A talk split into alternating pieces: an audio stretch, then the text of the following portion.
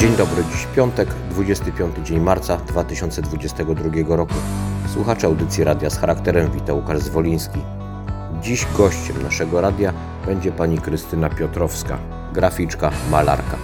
Ponadto zaprezentujemy Państwu kolejny odcinek audycji cyklicznej pana profesora Jerzego Rutkowskiego Piątki na Piątki oraz opowieść medytacyjną. Zapraszamy do słuchania naszych codziennych audycji radia z charakterem, śniadania z mistrzem, dziś w śniadaniu z mistrzem pan Andrzej Seweryn i esencji kwadransa. W esencji kwadransa gościć będziemy pana Jerzego Nasierowskiego. Życzymy Państwu miłego, spokojnego dnia.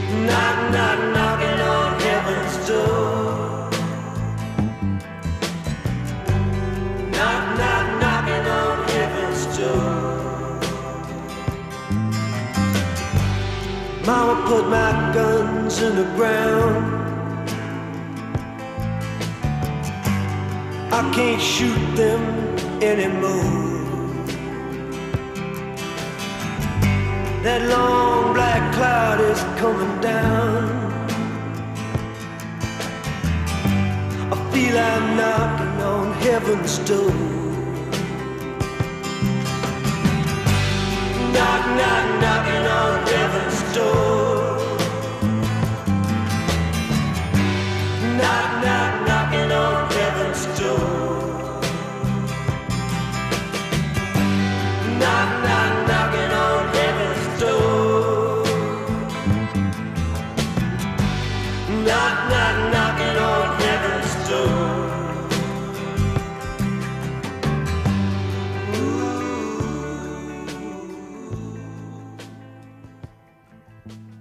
Dobry wieczór, mam wielką radość i przyjemność e, w śniadaniu z mistrzem przywitać panią Krystynę Piotrowską. Dobry wieczór pani.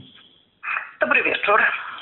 E, Cieszę się, że dała pani się namówić na rozmowę mm, i chciałem na początku e, spytać się o coś takiego jak e, miejsce, z którego pani pochodzi, Gliwice w życiu Krystyny Piotrowskiej. Gliwice w życiu Krystyny Piotrowskiej odegrało, wydaje mi się, bardzo ważną rolę. Było to miasto, do którego trafiłam mając 7 lat, bo urodziłam się w Zabrzu, ale miałam 7 lat, rodzice przenieśli się do Gliwic. Mm, I tutaj właściwie spędziłam całe moje e, nastolatkowe życie, więc to są i pierwsze przyjaźnie, pierwsze miłości, e, szkoła i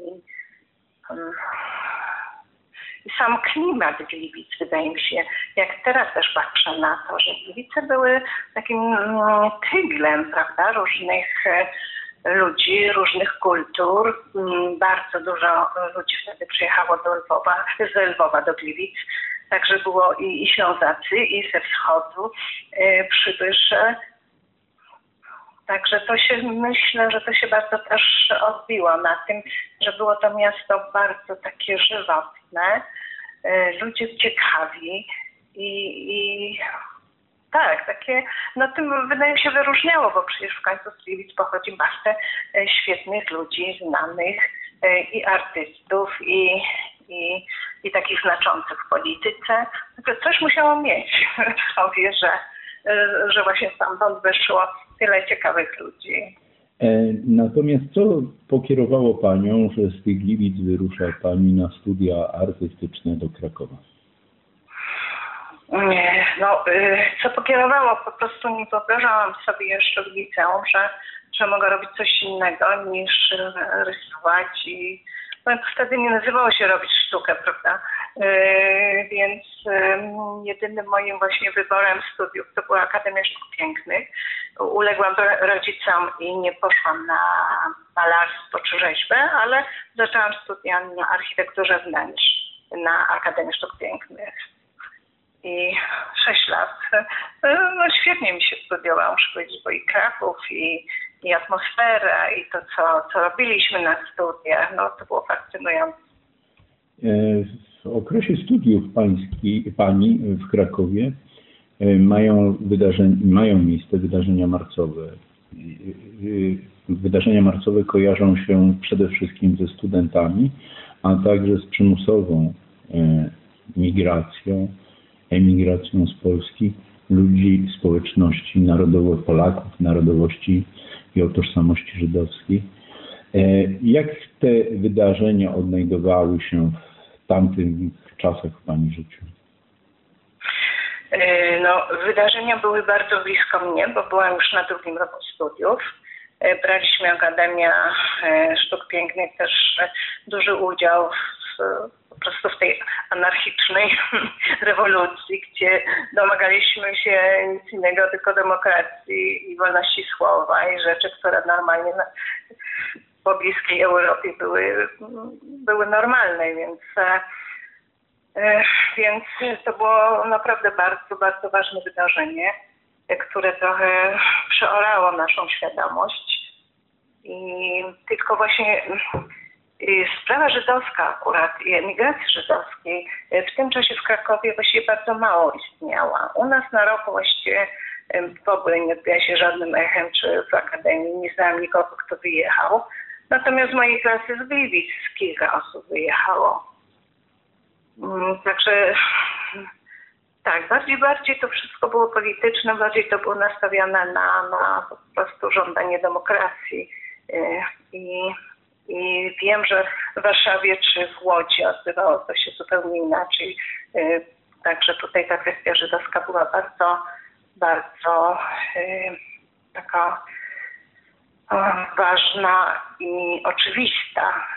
Ja zresztą zrobiłam mm, w 2008 roku taki film, który się nazywał e, Wyjechałem z Polski, bo i to był taki film, o, nagrałam około 80 emigrantów marcowych i oni w tym filmie mówią e, jednym zdaniem, e, dlaczego wyjechali z Polski. Także jest to dosyć dramatyczne, e, dramatyczne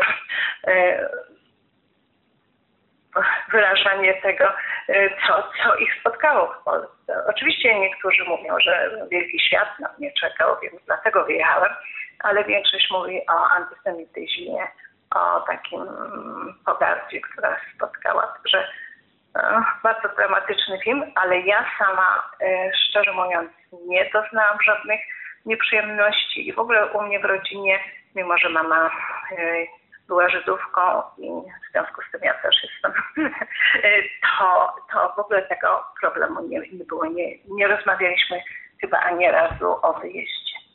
Na początku lat 70.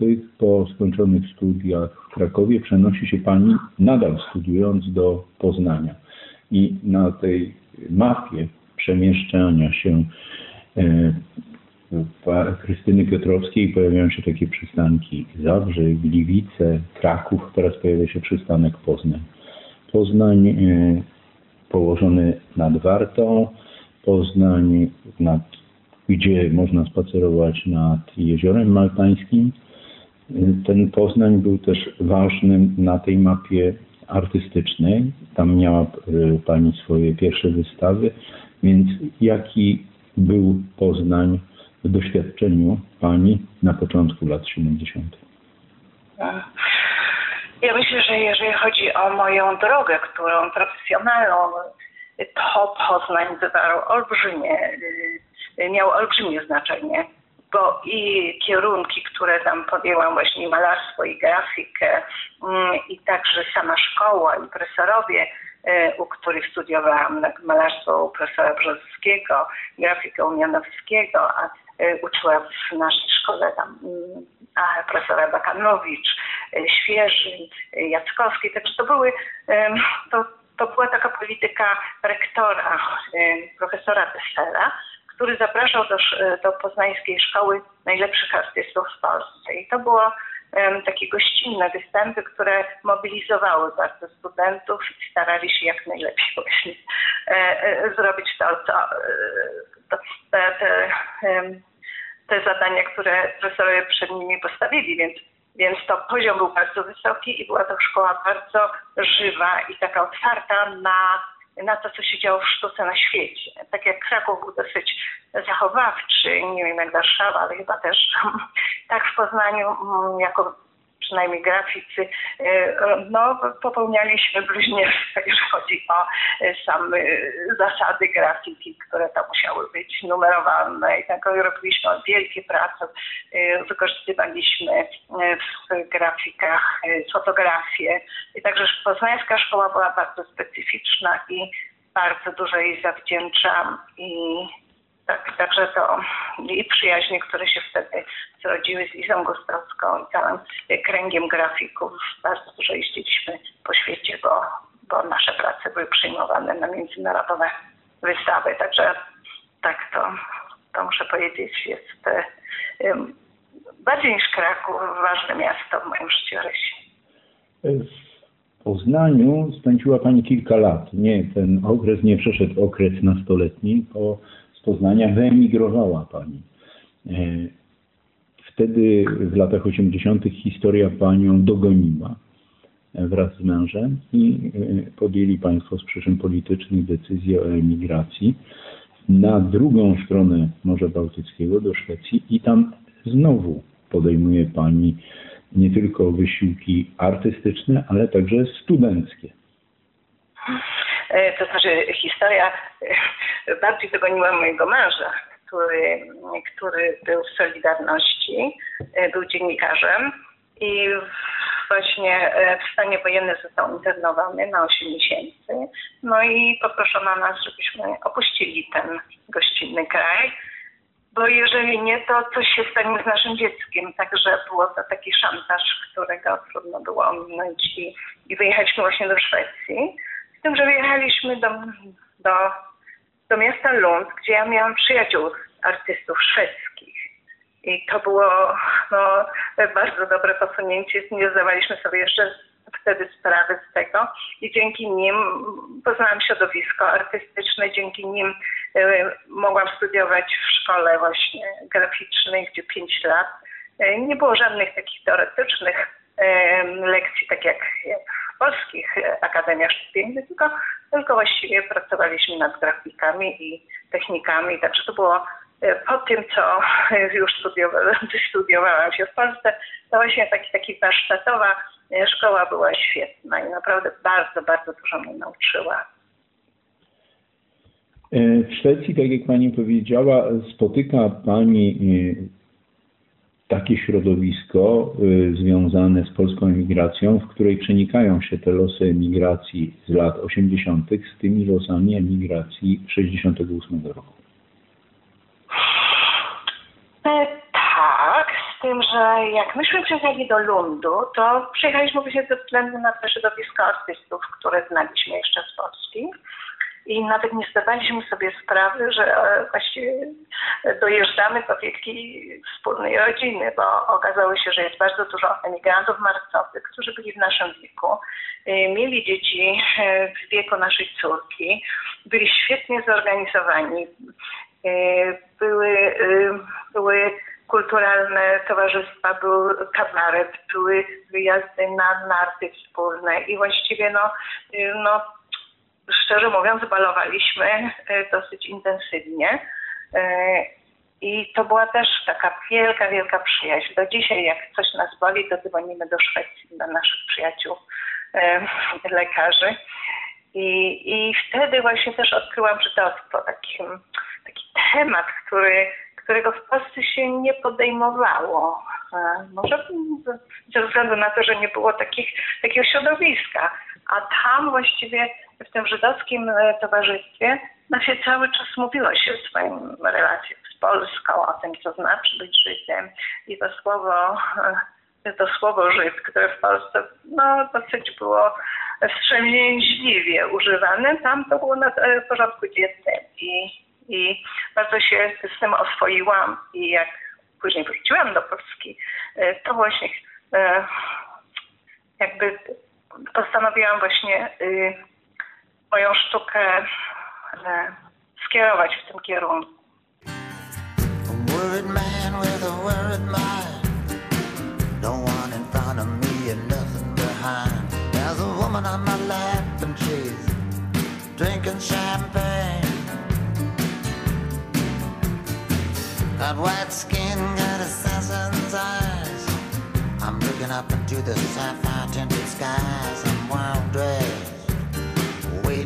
on the last train.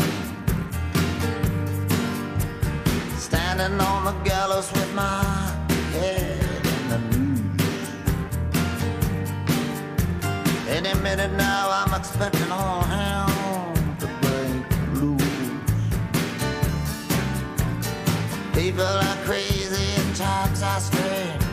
I'm locked in tight, I'm out of range. I used to care, have changed.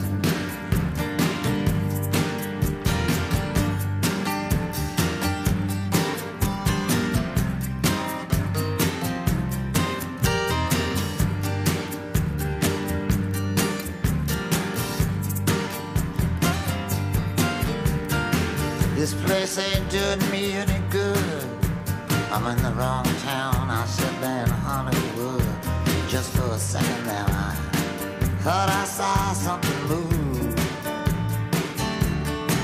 Gonna take dancing lessons to the jitterbug rag. Ain't no shortcuts. Gonna dress in drag. Only a fool here would think he's got anything to prove. Lot of water under the bridge, a lot of other stuff too. Don't get up, gentlemen, I'm only passing through. People are crazy, times are strange. I'm locked in tight, I'm out of range. I used to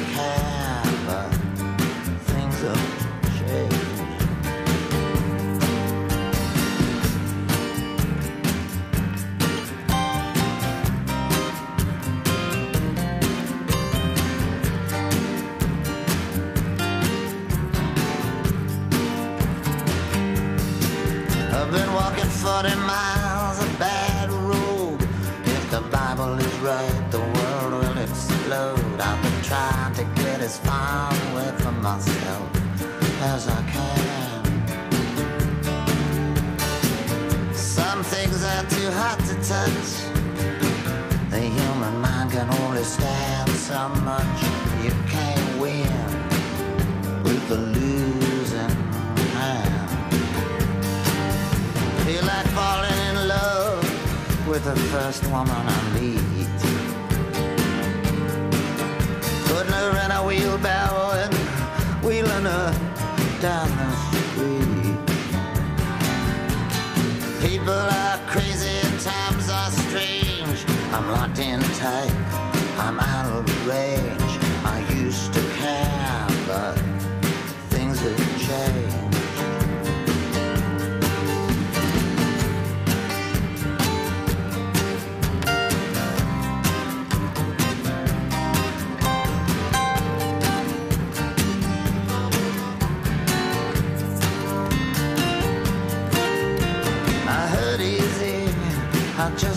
show it. You can hurt someone and not even know it. The next 60 seconds could be like an eternity. Gonna get low down, gonna fly high. All the truth in the world adds up to one big lie. I'm in love with a woman that don't even appeal to me. Mr. Jinx said, Miss Lucy, there lake.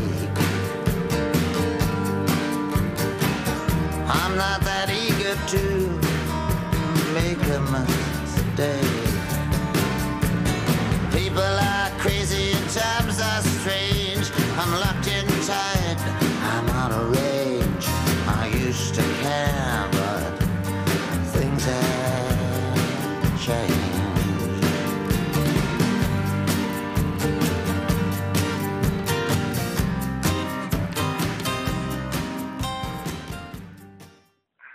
E, Pochodzenia. Po, powraca Pani do Polski na początku już nowego stulecia, XXI wieku. Powraca Pani do Polski i powraca Pani w taki rejon Warszawy, którego e, jakimś geograficznym wskaźnikiem, lokalizacją jest ulica Próżna. Znajdujemy się w samym centrum Warszawy, niedaleko zbiegu ulicy Marszałkowskiej, Królewskiej, niedaleko e, ogrodu Saskiego. I nagle w tej e, wielkiej e, Warszawie, zmieniającej się dynamicznie, odnajduje Pani miejsce o zupełnie innej historii, zupełnie innej tożsamości, miejsce inspirujące artystycznie. To było miejsce, które uświadomiło mi, że moja cała rodzina, bo mama urodziła się w Warszawie, że moja żydowska rodzina, y, która pochodziła właśnie y, z Warszawy częściowo, y, właśnie tutaj zginęła, bo mama była jedyną osobą, która ocalała ze swojej rodziny.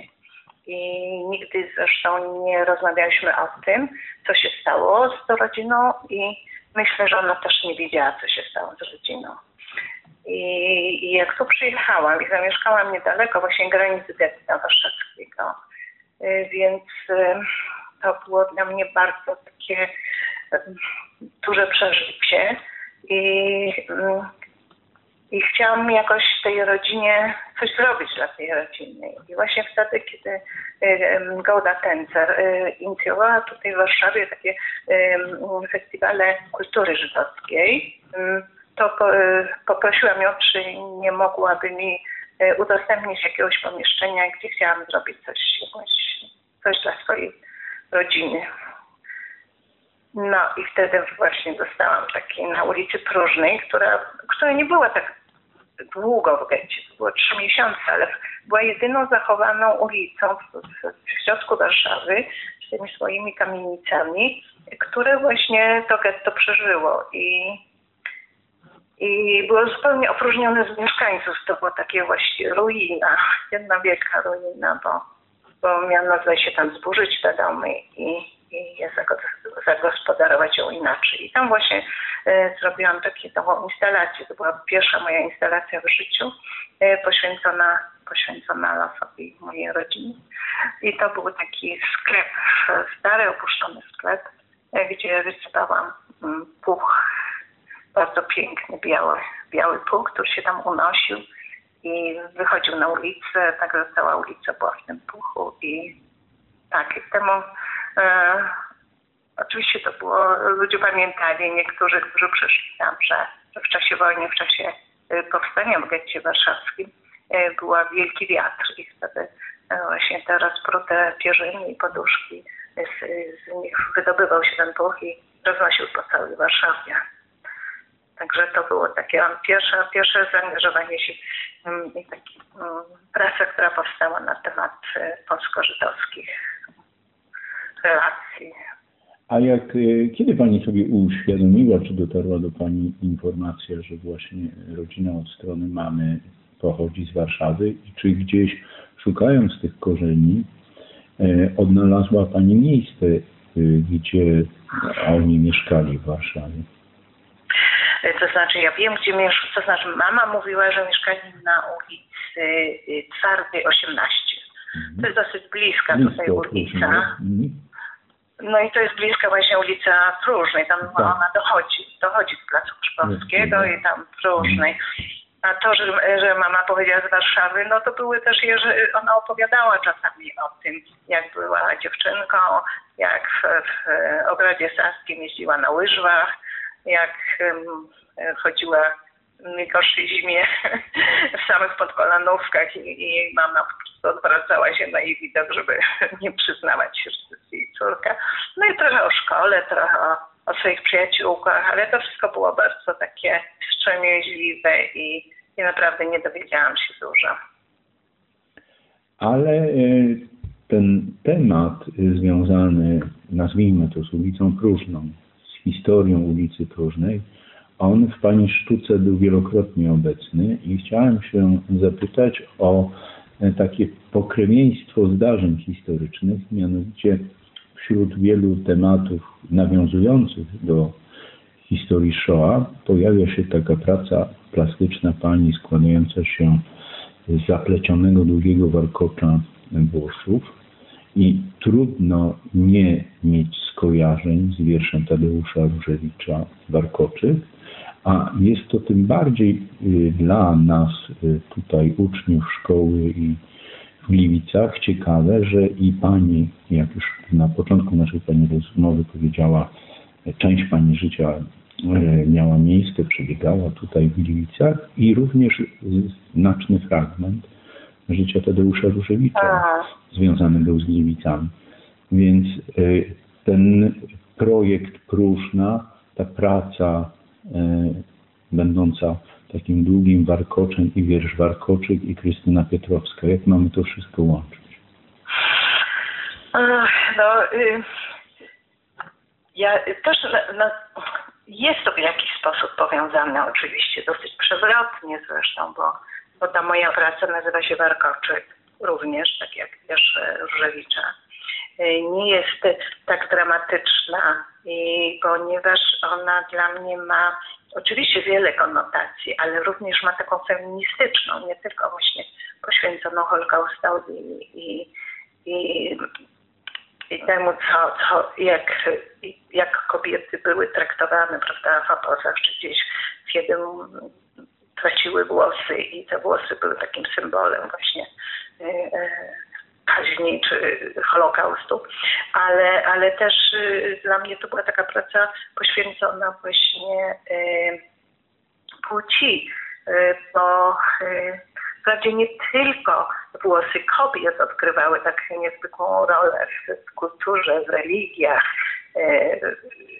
Mężczyźni również y, było masę różnych tradycji związanych z włosami, czy chłopców, czy mężczyzn, y, zakonników. Y, To, to jest niewiarygodnie dużo właśnie takiej, nawet sobie nie zdajemy sprawy, jak historia, jak historia właśnie traktowała włosy, jak, jakie to było ważne i symboliczne.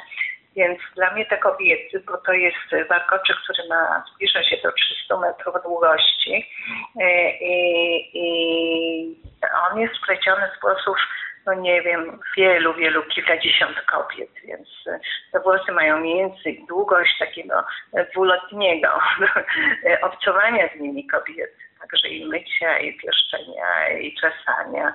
Y, Także dla mnie to jest niesłychanie symboliczna praca, kiedy te wszystkie kobiety są razem splecione w tym takim symbolicznym warkoczu.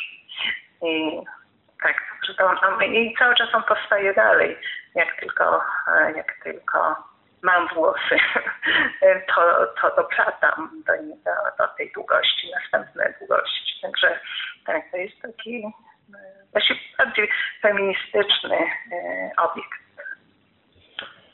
E, Wśród tych tematów, y, które pojawiły się, e, tak jak, nie wiem czy to poprawnie powiem, związanych z próżną, z projektem Próżna, pojawił się też taki opisany przez chyba jedną z najważniejszych krytyczek polskiej sztuki, panią byłą dyrektor Zachęty, panią A- A- A- Rottenberger, e, o, e, opowieść o wystawie, że w tym domu na Próżnej y, znalazł się w starej wannie karp. Jak to, No tak. jaka to wystawa? No więc jak, e, jak w 2005 roku ja zrobiłam tą instalację z puchem i moja przyjaciółka Krystyna e, Rownarbut zrobiła też instalację poświęconą Dawidkowi Rubinowiczowi i my za te, za te dwie instalacje dostałyśmy nagrodę krytyków polskich, Związku Krytyków Polskich. Także to było, ponieważ wystawa trwała tylko trzy dni, więc to, to, to że ta nagroda nam e, została przyznana, to było naprawdę e, wyjątkowe i, i, i, i bardzo ważne dla nas. Ale chyba w związku z tym e, Gauda Tencer poprosił mnie, czy nie mogłabym zrobić następnych wystaw już nie właśnie tylko dla dwójki artystów, tylko y, większą. Y, postarała się o taki budynek opuszczony, to Próżna 7 przez 9. Y, to był wysiedlony budynek, to były ruiny właściwie. Nie było tam ani, ani prądu, ani wody. No, dosyć warunki były hardkorowe. No i tam właśnie w 2006 roku e, powstała pierwsza wystawa z tej projektu próżnej i naprawdę no e, ja nie wiem jak ja to zrobiłam, e, bo wszystko, właśnie nie miałam żadnych asystentów, nikogo, sama, sama tą wystawę zorganizowałam i były tam fantastyczne prace, naprawdę by, i nie wiem, chyba było kilkanaście artystów i to takich bardzo ważnych dla sztuki polskiej i bardzo ważne prace powstały. I później no, tłumy przyszły, to muszę powiedzieć, że byłam bardzo zaskoczona, bo jeszcze na początku ze względu na bezpieczeństwo mieliśmy przekaz, że tam będzie 6-7 osób w jednej sali, takiej no, sali pokoju będzie się mogło zmieścić, no ale jak ten tłum wszedł tam w obręb tego, e, tej, tej, tego budynku, no to się nagle no, po prostu osób znajdowało w tych, tych różnych pomieszczeniach i ja po prostu tylko czekałam pod murem i modliłam się, żeby nic nie, nie runęło i żeby te osłabione przecież stropy nie, nie, nie runęły i żeby nikt nie doznał szkody. Także to było, e, tak, to miało olbrzymi oddech, także to, to, to, to było dla mnie ważne, ponieważ akurat e, e, to było takie wprowadzenie sztuki nowoczesnej, prawda, do, do obchodów tych, tego festiwalu.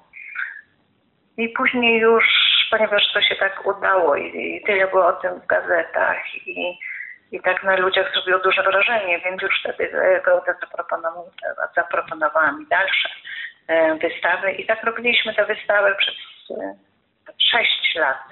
I co roku było gdzieś, no bo już będzie remont, już nie ma tego miejsca, a gdzieś tam w lutym Gołda dzwoniła, mówi, wiesz, jeszcze nie ma remontu, no więc wystawa powinna się odbyć. I tak to w związku z tym 80 artystów z Polski, z Izraela, z Czech mm, wzięło udział w tej wystawie i to największe polskie nazwiska i, i naprawdę fantastyczne prace powstały. Także jest to uważam za mój sukces w życiu.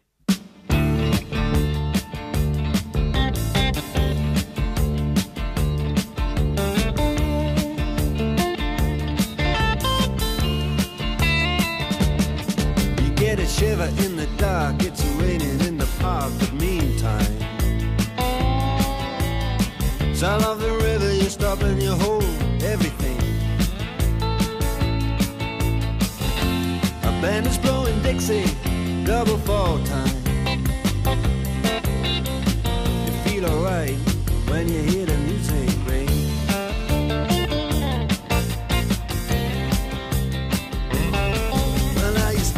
inside, but you don't see too many faces. Coming in out of the rain to hear the jazz go down. Competition in other places. But the horns, they blowing that sound.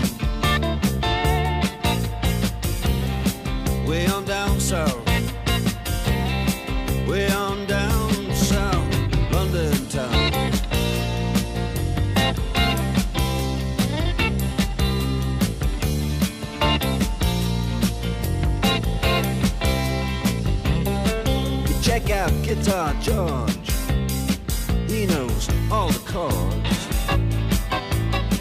But it's strictly rhythm, he doesn't wanna make it cry or sing. If then an old guitar is all he can afford, when he gets up under the lights to play his thing.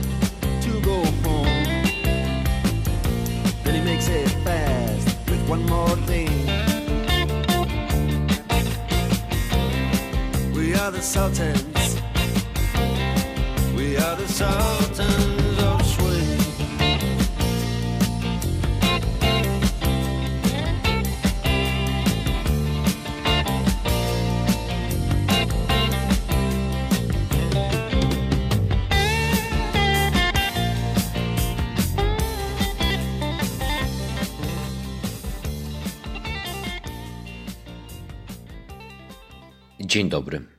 Z tej strony Łukasz Zwoliński. Witam serdecznie wszystkich słuchaczy. Zapraszam do wysłuchania medytacji Antonego Di Mello zatytułowanej Być dzieckiem. Zaprawdę powiadam wam, jeśli się nie odmienicie i nie staniecie jak dzieci, nie wejdziecie do Królestwa Niebieskiego. Mateusz. Człowieka, który patrzy w oczy dziecka, uderza przede wszystkim jego niewinność. Owa przejmująca niezdolność do kłamstwa, do zakładania maski czy chęci bycia kimś innym niż jest. W tym sensie dziecko zachowuje się dokładnie tak, jak cała przyroda. Pies jest psem, róża jest różą, gwiazda jest gwiazdą. Każda istota jest po prostu tym, czym jest. Tylko dorosły człowiek nie chce zgodzić się na bycie tym, kim jest. Kiedy dorośli karcą dziecko dlatego, że mówi prawdę, że wyjawia to, co myśli i czuje, wtedy dziecko uczy się udawania i jego niewinność zostaje zniszczona. Dołącza ono do tej niezliczonej rzeszy ludzi, którzy bezsilnie powtarzają: Sam nie wiem, kim jestem. Dzieje się tak dlatego, że przez długi czas skrywali prawdę o sobie przed innymi ludźmi i w końcu doszli do tego, że ukrywali ją przed sobą. Jak wiele z dziecięcej niewinności jeszcze w tobie zostało? Czy jest taka osoba, wobec której byłbyś w stanie być absolutnie sobą, tak całkowicie otwarty i niewinny jak dziecko? Dzieci tracą swoją niewinność jeszcze w inny, bardziej subtelny sposób. Kiedy dziecko zostaje zarażone pragnieniem stania się kimś znanym. Przypatrz się tej masie ludzi, którzy za wszelką cenę chcą stać się kimś znanym. Nie kimś wyznaczonym niejako przez naturę, muzykiem, kucharzem, mechanikiem, stolarzem, ogrodnikiem czy wynalazcą, ale kimś znanym. Chcą osiągnąć sukces, stać się sławnymi. Chcą osiągnąć władzę, stać się kimś nie po to, by siebie w pełni zrealizować, ale by osiągnąć chwałę i znaczenie. Przypatrz się ludziom, którzy stracili swoją niewinność, gdyż wybrali nie bycie sobą, ale życie na pokaz, nawet jeśli mieliby się pokazywać tylko przed sobą. Przypatrz się Twemu codziennemu życiu. Czy jest w Tobie choćby jedna myśl, słowo czy gest, nieskażone pragnieniem stania się kimś, nawet jeśli jedynym Twoim pragnieniem jest bycie człowiekiem uduchowionym i świętym, ukrytym całkowicie przed światem, a znanym tylko, by tak powiedzieć, Tobie samemu? Dziecko, podobnie jak nieskażone zwierzę, poddaje się naturze, aby być i stać się tym, kim po prostu jest. Ludzie dorośli, którzy zachowali swoją niewinność, podobnie jak dzieci, poddają się impulsom natury czy przeznaczenia, nie myśląc tym, by stać się kimś znaczącym albo by robić na kimś wrażenie. Niemniej jednak, w odróżnieniu od dziecka, opierają się nie na instynkcie, ale na nieustannej świadomości siebie i otaczającego ich świata. Owa samoświadomość chroni ich przed złem i umożliwia im wzrost przewidziany dla nich przez naturę, a nie przez ambicje ich ja. Istnieje jeszcze inny sposób, w jaki dorośli niszczą niewinność dzieciństwa. Uczą dzieci naśladowania innych ludzi. Z chwilą, gdy zechcesz zrobić z dziecka dokładną kopię kogoś innego, zabijasz w nim iskrę oryginalności, z którą przychodzi na świat. W chwili, gdy zdecydowałeś się być podobny do kogoś innego, niezależnie od tego, jak byłby on wielki czy święty, zdradziłeś samego siebie. Pomyśl o boskiej iskrze wyjątkowości, którą masz w sobie, a która została pogrzebana pod warstwami strachu. Strachu przed byciem wyśmianym lub odrzuconym, jeśli ośmieliłbyś się być sobą i nie chciałbyś w sposób automatyczny dostosować swego sposobu ubierania, postępowania czy myślenia do obowiązujących norm. Zobacz, jak dalece dostosowałeś się nie tylko w swoim działaniu i myśleniu, ale nawet w odruchach, uczuciach, sposobie postępowania i w przyjętej hierarchii wartości. Nie masz odwagi zerwać z tą prostytucją i powrócić do pierwotnej niewinności. Jest to cena, którą płacisz za bycie akceptowanym przez społeczeństwo czy organizację. Tak oto wchodzisz w świat ludzi skrzywionych, poddanych nieustannej kontroli i wyrzuconych z królestwa, które jest udziałem niewinnego dzieciństwa. Wreszcie istnieje jeszcze jeden sposób zniszczenia własnej niewinności, kiedy zaczynasz rywalizować i porównywać się z innymi ludźmi. Gdy wchodzisz na tę drogę, to zamieniasz Twoją prostotę na ambicję bycia równie dobrym jak ktoś inny, albo nawet lepszym od niego. Pomyśl.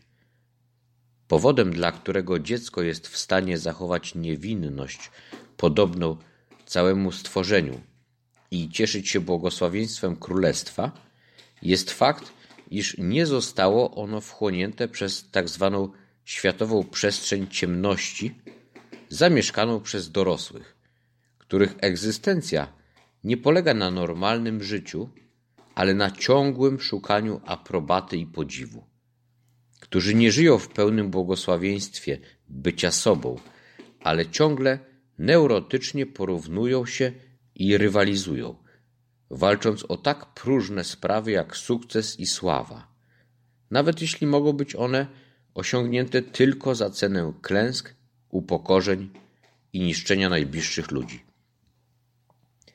Jeśli naprawdę odczujesz te cierpienia prawdziwego piekła na ziemi, ostateczną pustkę, którą one przynoszą, to być może zrodzi się w tobie bunt i niesmak tak potężny, że roztrzaska on łańcuchy zależności i fałszu, które zacisnęły się wokół twej duszy i wyzwolisz się do królestwa niewinności, w którym mieszkają mistycy i dzieci.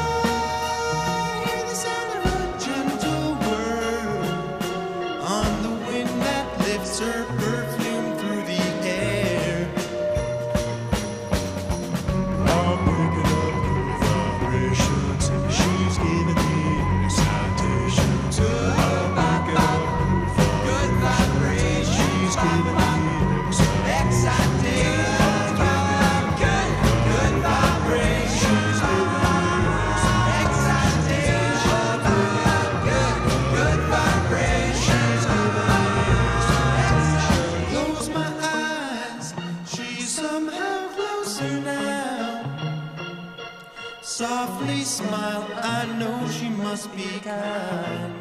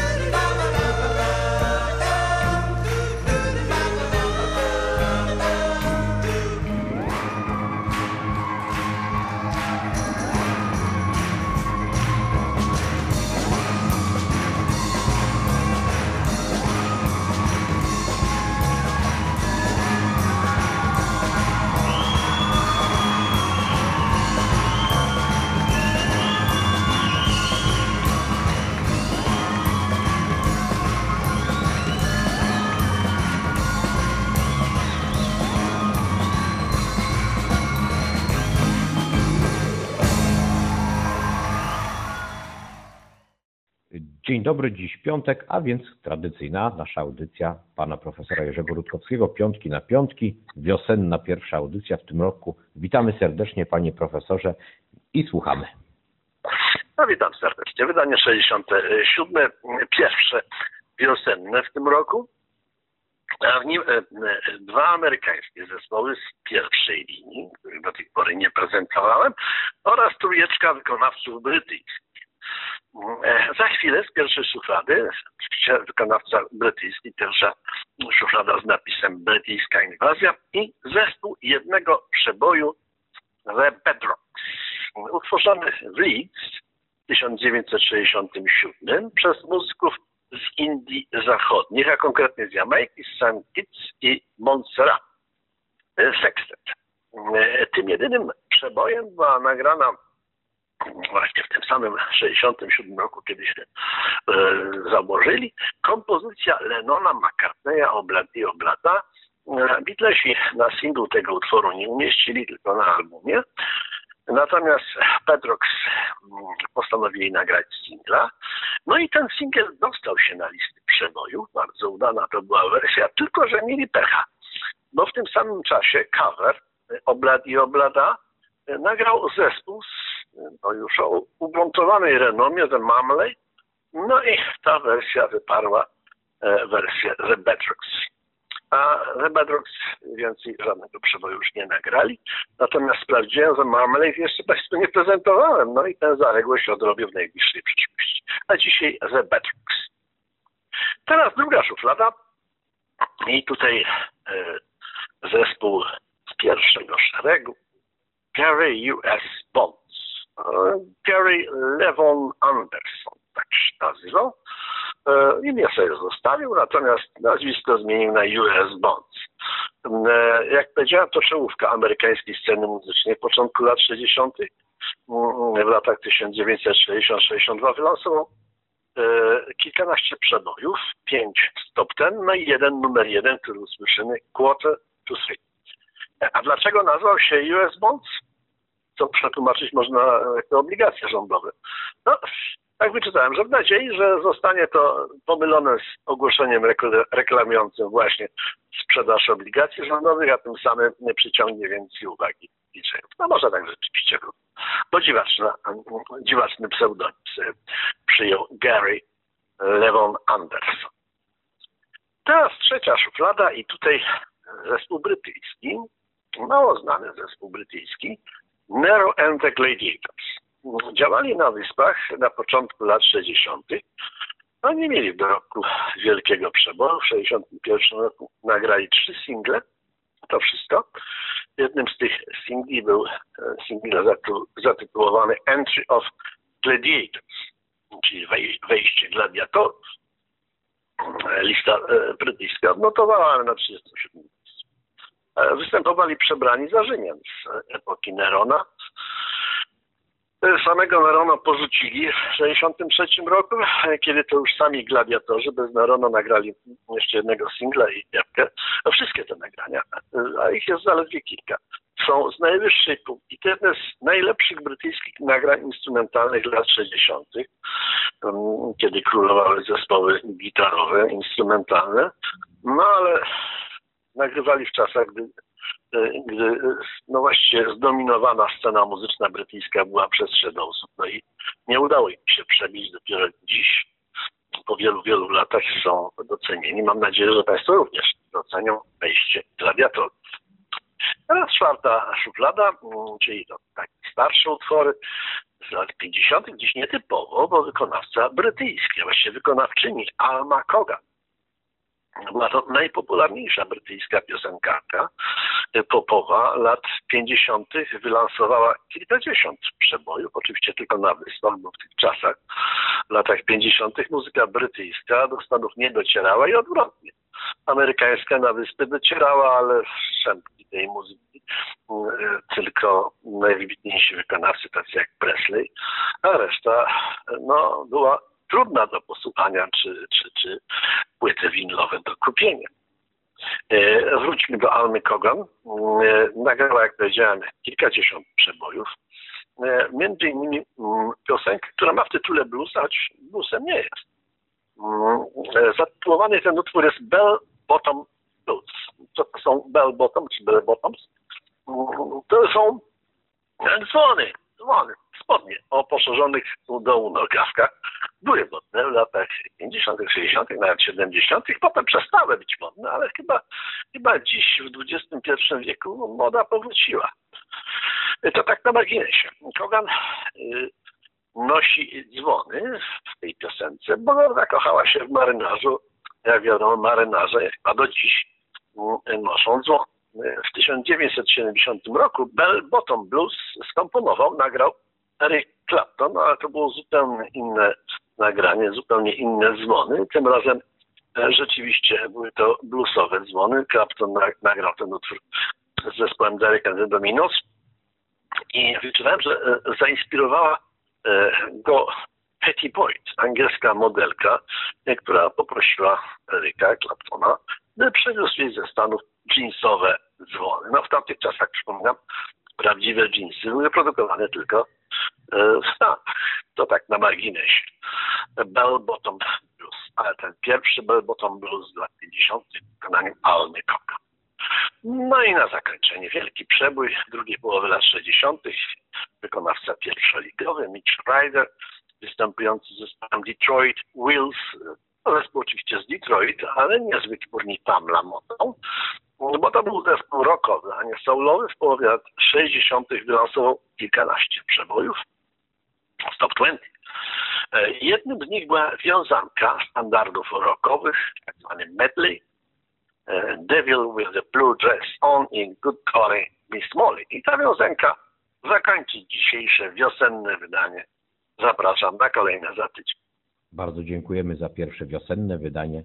Życzymy słonecznego, dobrego, spokojnego tygodnia, panie profesorze, i do usłyszenia już w kwietniu. Dziękujemy bardzo. Do usłyszenia. Do usłyszenia.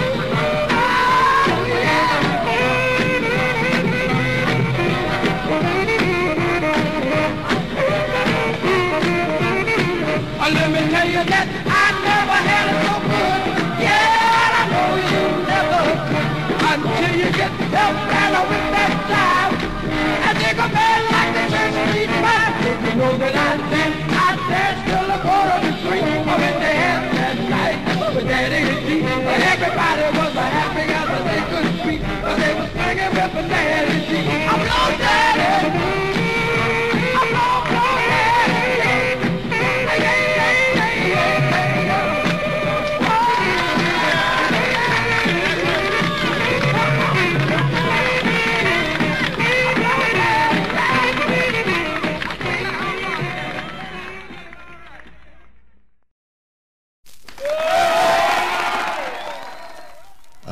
there, Brutus man. Like, here come the gladiators.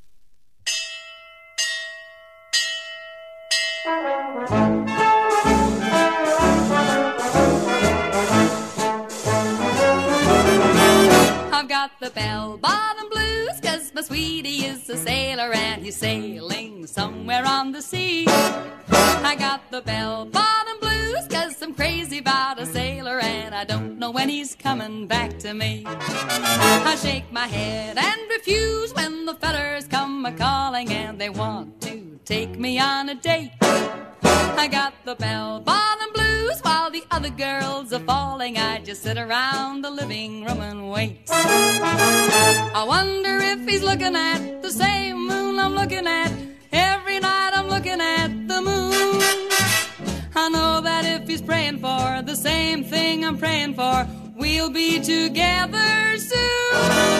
I got the bell bottom blues just a waiting for a letter. Heaven knows I'm lonely as can be. I got the bell bottom blues and I won't be feeling better till my sailor boy comes sailing home to me.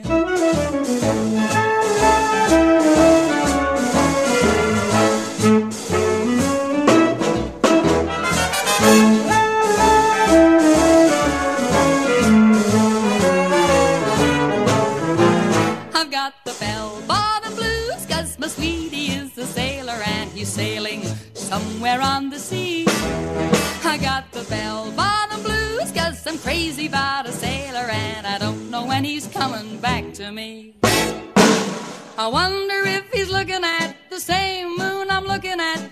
Every night I'm looking at the moon. I know that if he's praying for the same thing I'm praying for, we'll be together soon. I got the bell bottom blues just a waiting for a letter. Heaven knows I'm lonely as can be.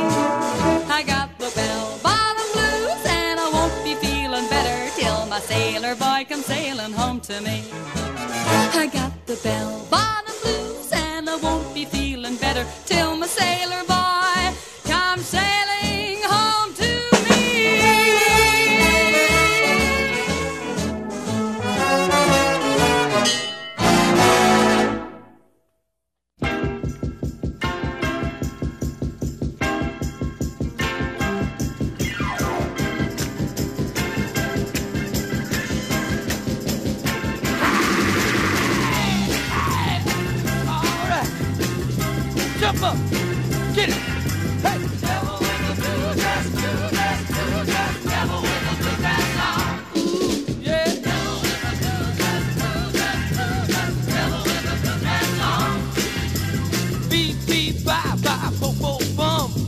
Looking mighty now. Here she come. Wearing a wig hat and shades to match. Got a high heel shoes and an alligator hat. Wearing a pearls and a diamond ring. Got bracelets on her finger now and everything.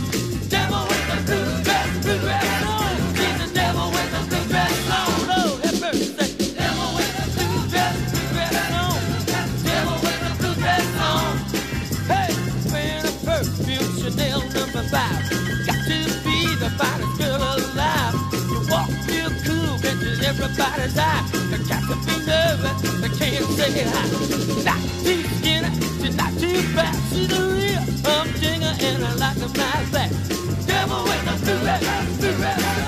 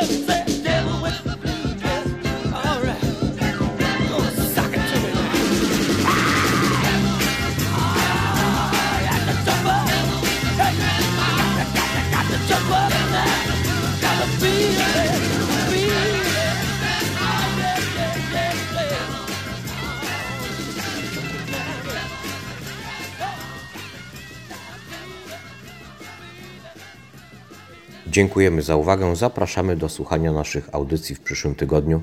Życzę Państwu spokojnego, słonecznego weekendu. Do usłyszenia.